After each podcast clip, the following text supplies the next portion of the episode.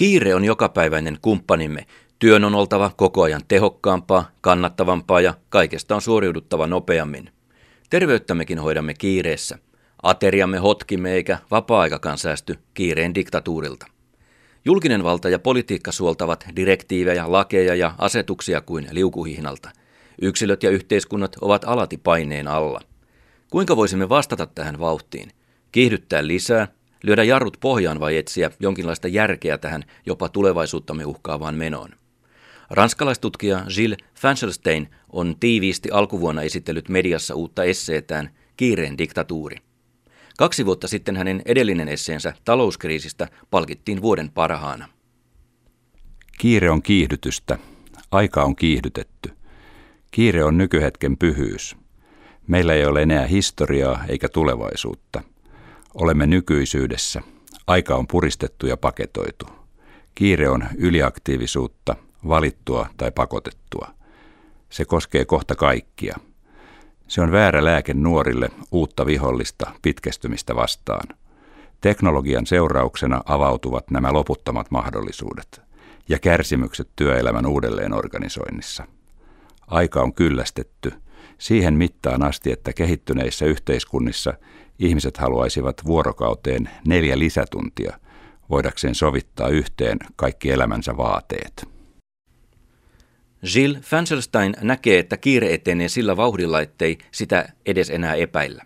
Se tunkeutuu huomaamatta ja mittaamatta henkilökohtaiseen elämäämme, ammateihimme ja julkiseen elämään. Ketä kiinnostaa valmistaa enää yhteisiä aterioita? No, Ranskassa kaksi kolmesta taloudesta syö illallisen edelleen yhdessä. Britanniassa enää alle viidennes. Muotivaatevalmistajat tekevät entisen yhden kokoelman sijasta kolme kokoelmaa sesonkia kohti. Elokuvien kesto on muutamassa vuosikymmenessä lyhentynyt dramaattisesti. Niiden menestys mitataan muutaman viikonlopun aikana. Uusi teknologia sallii tiedon reaaliajassa. Nopeat liikenneyhteydet niin maassa kuin ilmassa ovat muuttaneet huomaamatta käsityksemme tilasta. Matkat mitataan nyt minuutteina ja tunteina, ei kilometreinä. Ensiapupalveluita käytetään muuhun kuin oikeaan hätään. Radiotoimettajien puhe on nopeutunut. Ranskassa viimeisen vuosikymmenen aikana 8 prosenttia – 185 sanasta minuutissa 200. Pörssiosakkeita pidetään hallussa enää vuosi, 60-luvulla kahdeksan vuotta. Tavaratuotannon syklit ovat oma lukunsa, kuten kvartaalitalouden mittarit. Fanselstein pohtii kiireen alkuperää. Tuntemus siitä, että kaikki kulkee nopeammin, on jo reilut sata vuotta vanha. Mutta tämänhetkinen radikaali mutaatio kaikkine erilaisine kehitysvaiheineen – on ylivoimaisimmilta osiltaan vain parikymmentä, sanoisinko vain kymmenen vuotta vanhaa. Tätä yritetään yleensä selvittää kolmella tulkinnalla. Teknisen tulkinnan mukaan kiire, se on internet. Uudet teknologiat ovat nopeampia ja nopeampia, ja ne jakavat informaatiota sellaisella rytmillä, johon mikään koskaan tunnettu edeltävä keksintö ei ole pystynyt. Ja media painaa rytminsä yhteiskuntaan. Poliittisen tulkinnan mukaan kiire, se on liberalismi. Markkinoiden laajentuminen globaaleiksi on johtanut ajan kutistumiseen. Markkinat voittivat kommunistisiksi sanotut maat ja vahvistivat kilpailua. Markkinat ovatkin paikka, missä nopeuden käskytys on kasvanut hehkuunsa. Ja moraalinen tulkinta sanoo kiireen olevan raha. Arvojemme kompassi on tässä tulkinnassa säädetty kokonaan niin, että sen seurauksena kellommekin on käännetty uuteen aikaan, individualismin yhteiskuntaan. Mikä tulkinta on paras?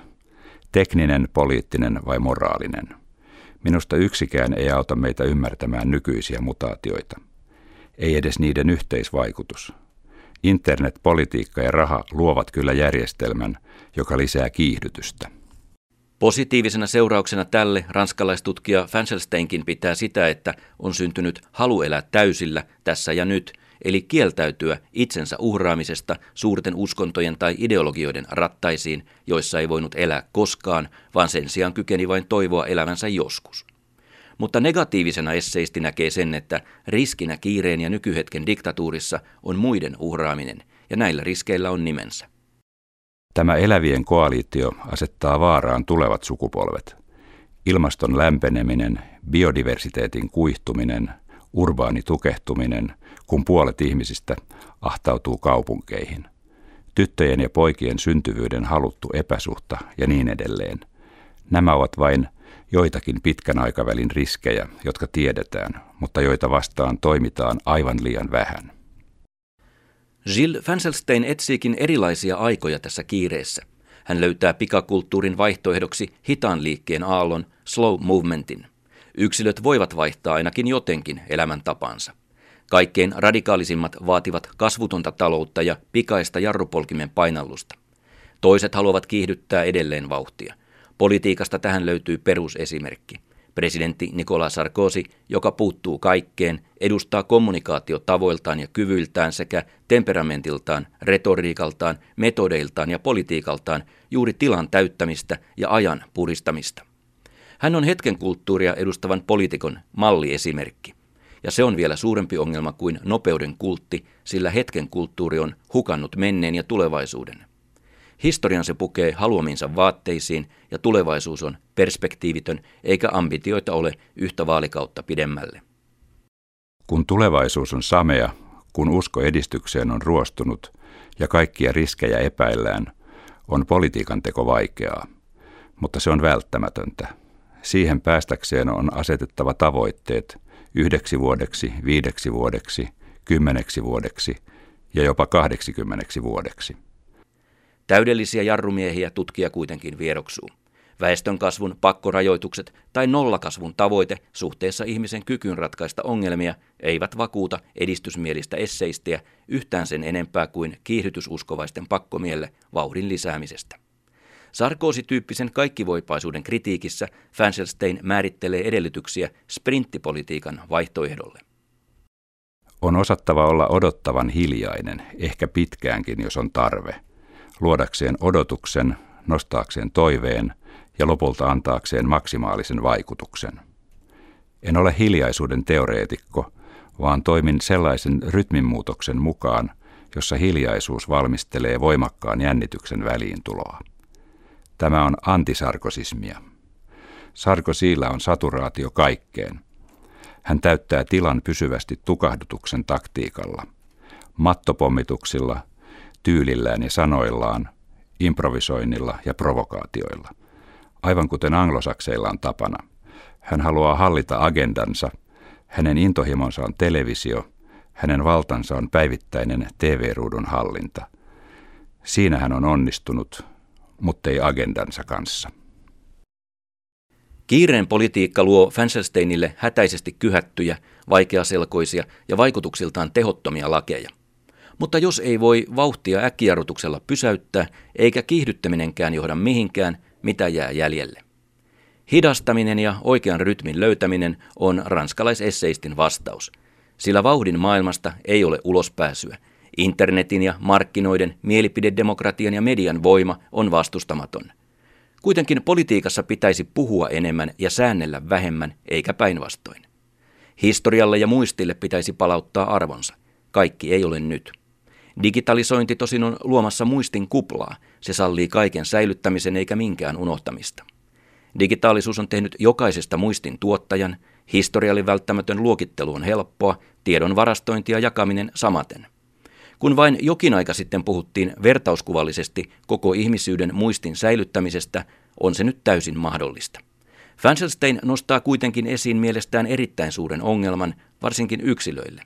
Se on oikeus unohtaa. Jäljet, joita jätämme tai lapsemme jättävät internettiin, ovat hävittämättömiä. Joka hetki ne voidaan herättää henkiin ja niitä voidaan käyttää – jo nyt Yhdysvalloissa yli kolmasosa työnantajista on ilmoittanut hylänneensä työnhakijan internetistä ja erityisesti sosiaalisesta mediasta löytämiensä kuvien tai kirjoitusten vuoksi. Huomenna entistä suorituskykyisemmät informaatiotyökalut sallivat intiimin biografian luomisen jokaisesta meistä. Emme tiedä koskaan, mitä menneisyydellä on varallemme. Oikeus unohdukseen olisi oikeus hävittää digitaalisia henkilökohtaisia tietoja. Se nyt on kuitenkin kaikkea muuta kuin helppoa. Jo oikeudellisesti on hankala määritellä, mikä on henkilökohtaista. Toiseksi filosofisesti kysyttäisiin, Eikö tämä olisi tie vastuuttomuuteen eikä suinkaan oikeuteen unohtaa? Että riskeerattaisiin tämän päivän hillittömät vapaudet huomisen vapauksien säilyttämiseksi. Tämä keskustelu on edessämme ja ottaa varmasti aikaa selvittää, mihin suuntaan kuljemme. Ongelma on joka tapauksessa vakava, sillä jo nyt ranskalaisvauvoista neljä viidestä ja amerikkalaisista yli 90 on internetissä. On jo esitetty, että jokaisella nuorella tulisi olla oikeus vaihtaa nimensä aikuiseksi tultuaan. Etteikö siis digitaalista identiteettiä voisi vaihtaa? Ei ongelmaa, vaihdetaan todellinen identiteetti. Näkymä on hirvittävä. Tämä olisi sen hyväksymistä, että kykenemättömyys hallita virtuaalista maailmaa asettaisi todellisen maailman vaaraan. Yhteiskunnallisellakin tasolla Gilles Fanselstein havaitsee muistin täyttyvän ääriän myöten. Paradoksiksi tulee se, että liiat tiedonlähteet ovat aivan yhtä suuri ongelma kuin niiden puute. Halu säästää kaikki johtaa kykenemättömyyteen hyödyntää tätä muistia, kun enää ei ole tärkeää se, mitä säilytetään, vaan säilyttäminen itsessään. Tähän muistin ähkyyn esseisti hakee vanhaa lääkettä, perspektiivejä. Lyhykäisyydessään on otettava riskejä perspektiivien jäljittämiseksi uudelleen. Se on ehto höllentää ruuvipenkkiä, jossa nykyisyys on ilman menneisyyttä ja tulevaisuutta. Se on ehto päästä ulos kiireen diktatuurista. Se on ehto uudelle renessanssille. Perspektiivien jäljittäminen uudelleen on ennen kaikkea ottaa niskoilleen kunnianhimo, kielioppi, jota kunnioittaa, eli ottaa vastaan haaste. Kiireen diktatuuriesseen kirjoittaja tukeutuu tässä talousnovelisti Joseph Stiglitzin teokseen Ahneuden riemuvoitto. Siinä Stiglitz muistuttaa, että menestyminen pitkällä aikavälillä vaatii pitkän aikavälin ajattelua, visiota. Se on muuta kuin nykyinen silmäys tulevaisuuden hämärään. Nopeuden ja muutosten nykyhetkessä ei uskalleta katsoa tulevaisuuteen, koska ennustamisen työkalut ovat epävarmoja. Edistystäkin epäillään, vaikka se kantoi 1800-luvulta asti optimismia ja messianismiakin. Mutta silti edistys katsottiin ihmisen tavaksi ottaa kollektiivisia askeleita. Ihmislajin yhteiset tavoitteet koettiin edistykseksi, eli toisin sanoen huomenna olisi paremmin. Mutta sitten vähä vähältä pessimismi alkoi vallata tilaa. Pessimismi sodan jälkeen, pessimismi hallita luonnontieteitä, pessimismi planeetan tulevaisuudesta. Olemme osallistuneet edistyksen paholaistamiseen. Niinpä monissa maissa enemmistö ajattelee huomenna olevan huonommin kuin tänään. Elämme aikaa, jossa riskejä epäillään. Usko tieteisiin oli edistysuskon jatke. Se haihtui vähitellen ja raunioitui. Tilalle tuli varovaisuuden periaate. Sen seurauksia on syytä karsastaa, sillä varovaisuudesta on kehittynyt yleisen mielipiteen hallitsemisen työkalu. Niinpä voi hyvinkin olla, että paradoksaalisesti kiireen diktatuuri on vahvistunut varovaisuuden periaatteen tulkinnalla. Mielikuva sumuisesta tulevaisuudesta, edistyksen kyseenalaistamisesta ja varovaisuuden suurentelu eivät kannusta lainkaan rohkeuteen.